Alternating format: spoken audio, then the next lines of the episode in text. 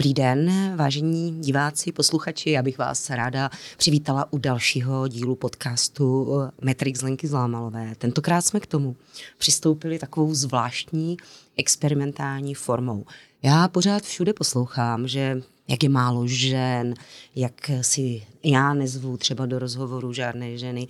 A já jsem si říkala, že mě vlastně už jako nebaví pořád poslouchat ty rozhovory, jak je těžké pro ženy se v té společnosti prosadit, jak je těžké se dostat do politiky a mluvit s takovými těmi jako korporátně úspěšnými ženami na těch žebříčcích. A řekla jsem si, že jak se zároveň pořád mluví o demografii, jak máme málo dětí, proč děti nemáme, jak je to složité. Takže si do, tentokrát do podcastu pozvu čtyři, tři úspěšné matky matky pěti a více dětí, kteří, které jsou vlastně zároveň hrozně zajímavé osobnosti. Všechny už jsem je předtím v životě potkala, takže za ně v tomhle ručím a že uděláme takové povídání, v čem je to vlastně, jaké je to mít tu velkou rodinu, v čem je ta hodnota, eh, co to člověku dává, co mu to třeba případně i bere. Takže já si moc vážím, že k nám dneska přišla Kamila Bendová. Kamila Bendová je maminka. Kamilo, vítejte. Ano, tak dobrý den. Eh, Kamila je maminka všech těch eh, kluků a holek bandu, který je plný veřejný prostor. Asi nejznámější je Marek, eh, šéf poslaneckého klubu ODS, bývalý, už myslím, že teď není, je šéf pražské ODS. Je, je. Pořád ještě zůstal vlastně, Marek je i šéf poslaneckého klubu stále ODS. Filip, druhý syn je... Ne, promiňte, on je On je v Praze. On je šéf pražské, pražské ODS, tak jsem to řekla dobře já. Uh, druhý syn Filip, je šéf kabinetu ministra financí Zbyňka Staňury, eh, další syn Patrik taky pracuje někde na vládě teď. Ano, ano. Takže Kamila je, Kamila je, bývá, je manželka Václava Bendy, slavného disidenta, taková, k tomu se dostaneme, a taková matka disentu. Eh, Saša Vondra vždycky říká, že když jako ty disidentské děti pobíhaly po Praze, tak u Bendů a u Havlu a u Němců byly ty byty, kde se ty mámy jako starali o ty bezradné disidenty při roznášení letáku. Takže Kamilo, moc, ještě jednou moc vítejte. Vedle ní sedí Ivana Tykač. Ivana Tykač je obchodnice, podnikatelka, eh, Kamila je maminka šesti dětí, jenom abych dodala. Ivana je taky maminka šesti dětí plus v rodině ještě další dvě od manžela, takže u tykačů se může potkat až osm dětí, když na to dojde. Ivana obchoduje s nemovitostmi, je vystudovaná ekonomka, zároveň provozovala postupně dvě charity, které ještě pořád, nebo nadace, které ještě pro, pořád provozujete, Ivano, nebo už? Dobrý den. Ano, stále ještě. Obě dvě ještě fungují. Samozřejmě. Výborně, tak se k tomu také dostaneme. Uh, Ivana je takový typ opravdu jako energické ženy, která to vždycky říkám, když jsme se domlouvali, že je ještě razantnější než já a to je jako kdyby co říct, to se mi už málo. ne, to málo. se jenom zdá. a vedle mě sedí Lucka Jakimič. Lucka Jakimič je eh, kromě toho, že je maminka pěti dětí, což eh, na ní opravdu, vždycky, když to někdo slyší, tak to není vůbec není poznat a každý se strašně diví. Lucka je nejen manželka, ale ona je Kimiče, majitele a zakladatele Lasvitu, ale je zároveň i vlastně spoluautorkou Lasvitu a je, je autorkou toho názvu. Eh, co, Lucie, ty řekni, co to znamená, z čeho to slovo Lasvit eh, vzniklo.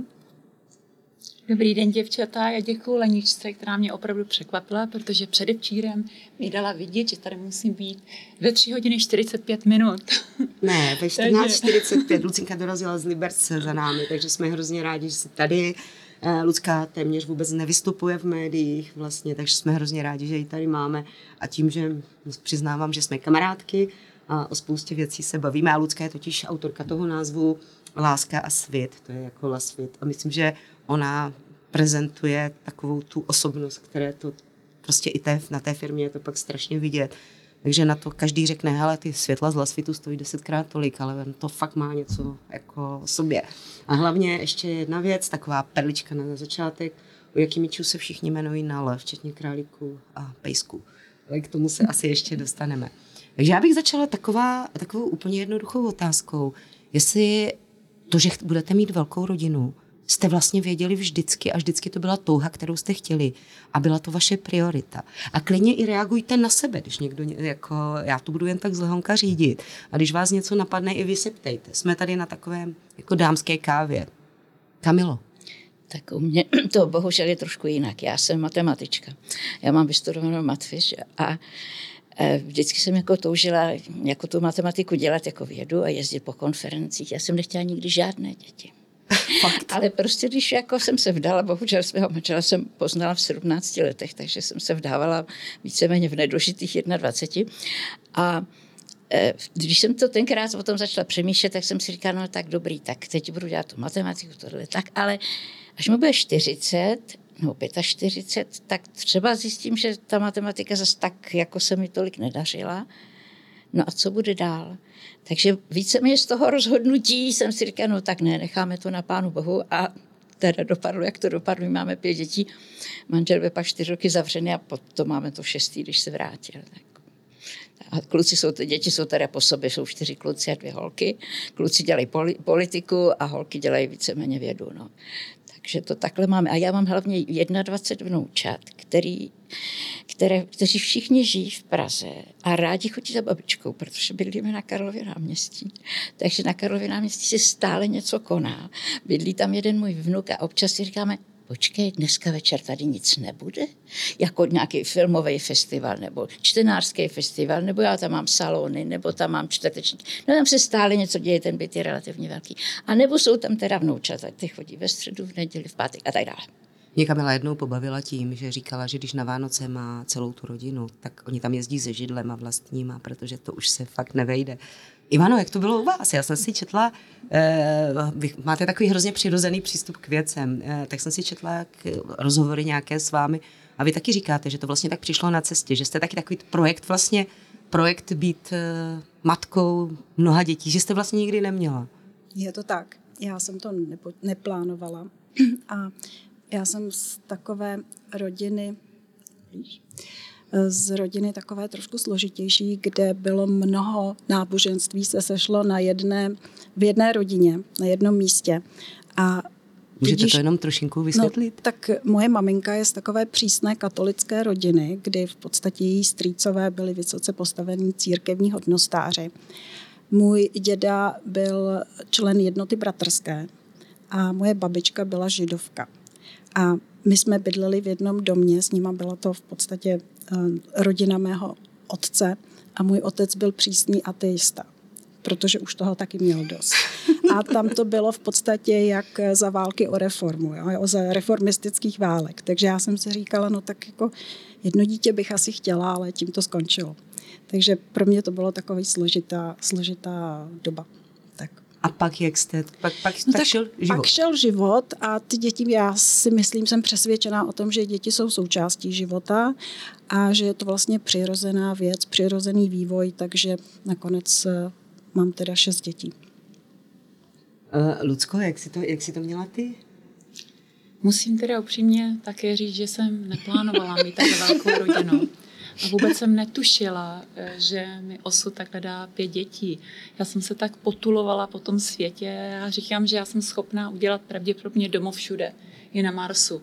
Takže hm, nejdřív to bylo někde na koleji, potom eh, po všech možných kontinentech, kde jsme žili s Leonem a vždycky jsem tam musela udělat nějaký dočasný domov. Takže děti jsme vlastně dlouho jsme ani nepřemýšleli o dětech.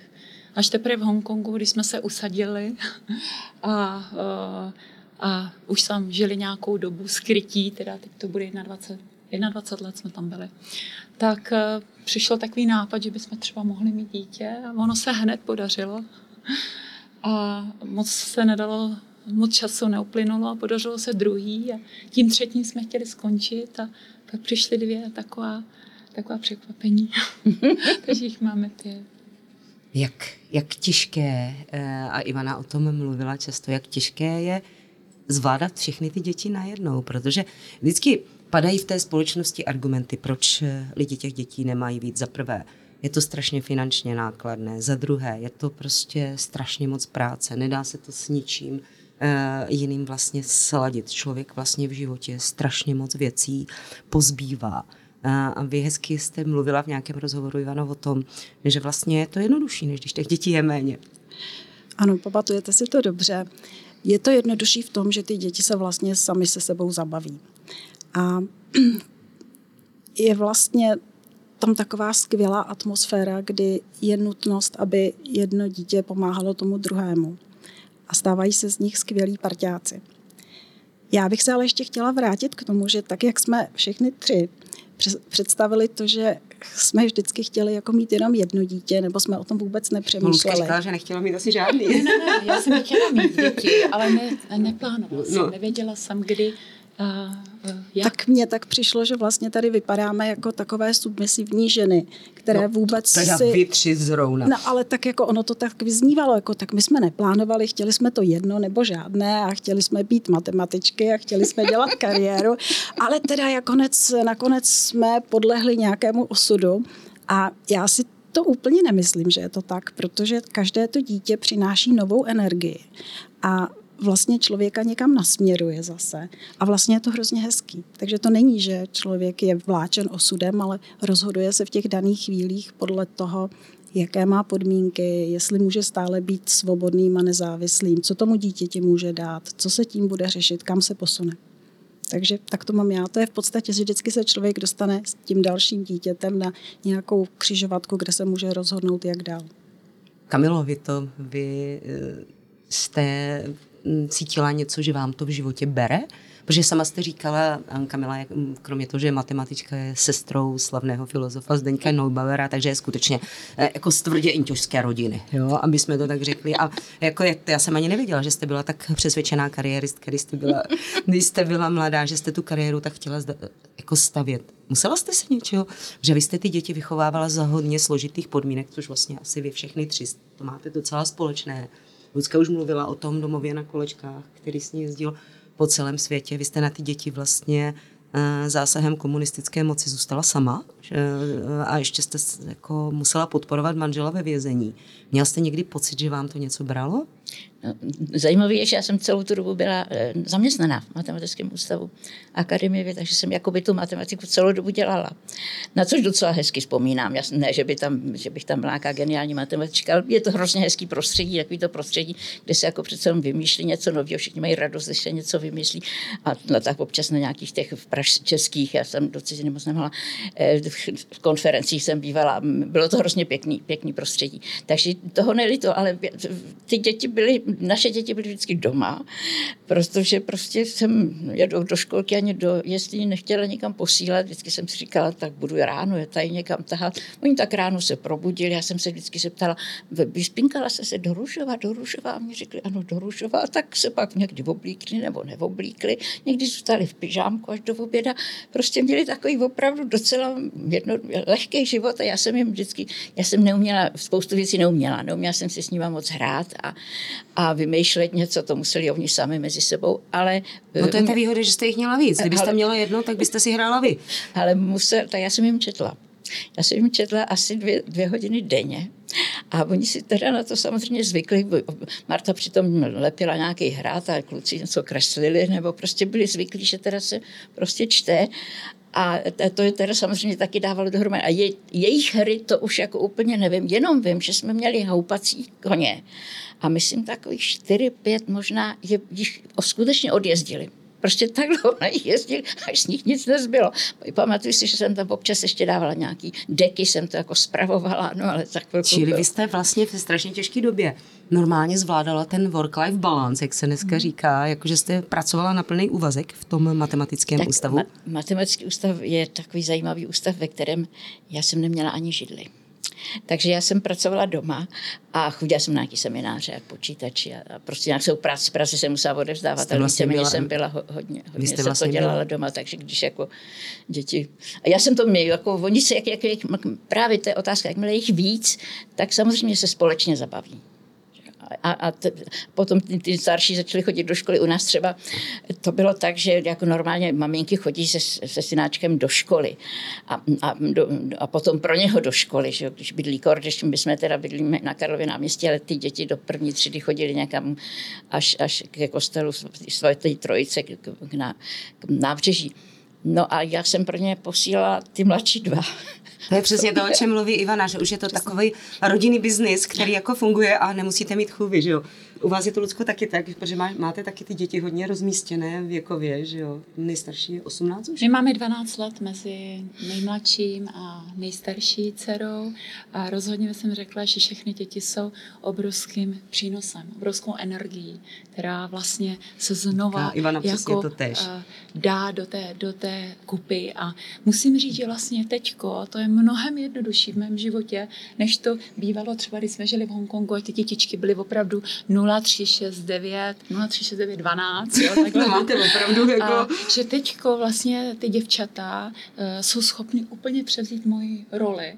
A teď se mi vrací těch 16 let vlastně toho já ne, neřekla bych tvrdé práce, já bych řekla toho, eh, toho balan, hledání toho balance, hledání balance a ty adaptace, kterou přináší prostě proces s hodně dětma, že se mi to vrací a že si opravdu teďko můžu realizovat svoje, svoje uh, plány, že, si, že jsem vždycky chtěla být tanečnicí, tak si tančím, chtěla jsem být pilotkou, tak si dělám pilotní, pilotní jsem na jsem na cestě a zároveň mám tu, tu čest a tu radost, že můžu potkávat uh, lidi jako paní Ivanka nebo paní Kamilka. Tak to jsem, to jsem ráda, že se nám to takhle pěkně podařilo dát dohromady.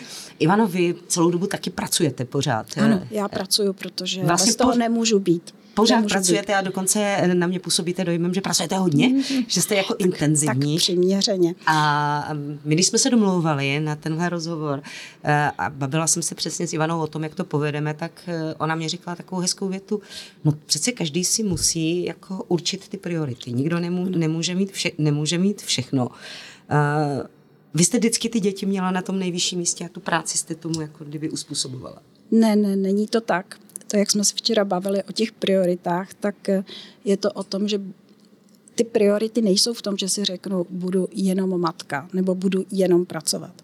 Ale spíš v tom, že když si řeknu, ano, chci pracovat a chci být i matka, tak ale co chci vlastně víc? Pokud chci fakt tu kariéru a musím se třeba jako v mém případě, jsem se musela v některých částech svého života opravdu živit a musela jsem živit eh, tři, čtyři děti, tak eh, vlastně potřebujete vydělat ty peníze a potřebujete někam tady postupovat. Já jsem měla vždycky tu výhodu, že jsem měla flexibilní úvazek v tom smyslu, Tohle že jsem myslím, podnikala. to je strašně důležité a už ano, nám to tady tak pěkně jako ano, vylíze, přesně. že to je moc důležité. To je velmi důležitá věc právě pro skloubení mateřství a e, profese. A chtěla jsem říct, že pak ale člověk, když si vybere, ano, budu pracovat nebo musím pracovat, tak je přece jasný, že mu uteče s těmi dětmi spoustu jiných věcích, jiných chvil. Nemůžu je odvést do školky, nemůžu je vyzvednout. Občas teda se mi stane, že nemůžu s nimi jít ani k lékaři a nemůžu ale si na to stěžovat, protože já jsem si přece tuto cestu vybrala. Je to, je to, je to volba. Vy musíte být úplně, když slyšíte věčné to skuhrání v těch eh, jako médiích, jak je to plné, proč ty lidi nemají děti, jak je to složité. Vy z toho musíte být úplně na mrtvici, když to čtete. Když sama víte, jako, jak těm věcem jako čelíte, víte, že všechno má nějakou cenu, tak ta debata vás musí hrozně rozčilovat. Ne? Tak já už jsem asi trochu otupěla a hlavně se na to dívám z nadhledu, poodstoupila jsem, protože ta nová, ta dnešní generace mladých matek byla vychovávána právě námi, vlastně mojí generací, vaší mojí generací bych řekla. A tam je ten problém, že my jsme hlavně těm mladším dětem už chtěli dopřát to, co my jsme vlastně neměli. To znamená daleko větší zázemí, daleko víc materiálních požitků a tak dále. A víc vlastně jsme je opečovávali láskou. A oni jsou trošku rozmazlení. Takže já mám vlastně nejstarší dceru, která je 34 a to je jiný člověk než moje 20-letá dcera. Prostě je to znát. Která je rozmazlenější? Já nevím, jestli to tady můžu říct. to, že si mě poslechnou a pak s nima doma nevydržím. No samozřejmě, že ta starší je strašně pracovitá a uvědomělá a kráčí. Oni jsou všechny pracovitý, ale ona tak u vás to by to ještě asi dělá jinak, to si moc s takovým tím jako ještě pořád tím budovatelským nasazením. Tak on to je takové devadesátkové dítě, že jo? Ona je devadesátkové dítě, mám tři a půl letého vnuka a ona to vlastně dělá tak jako já.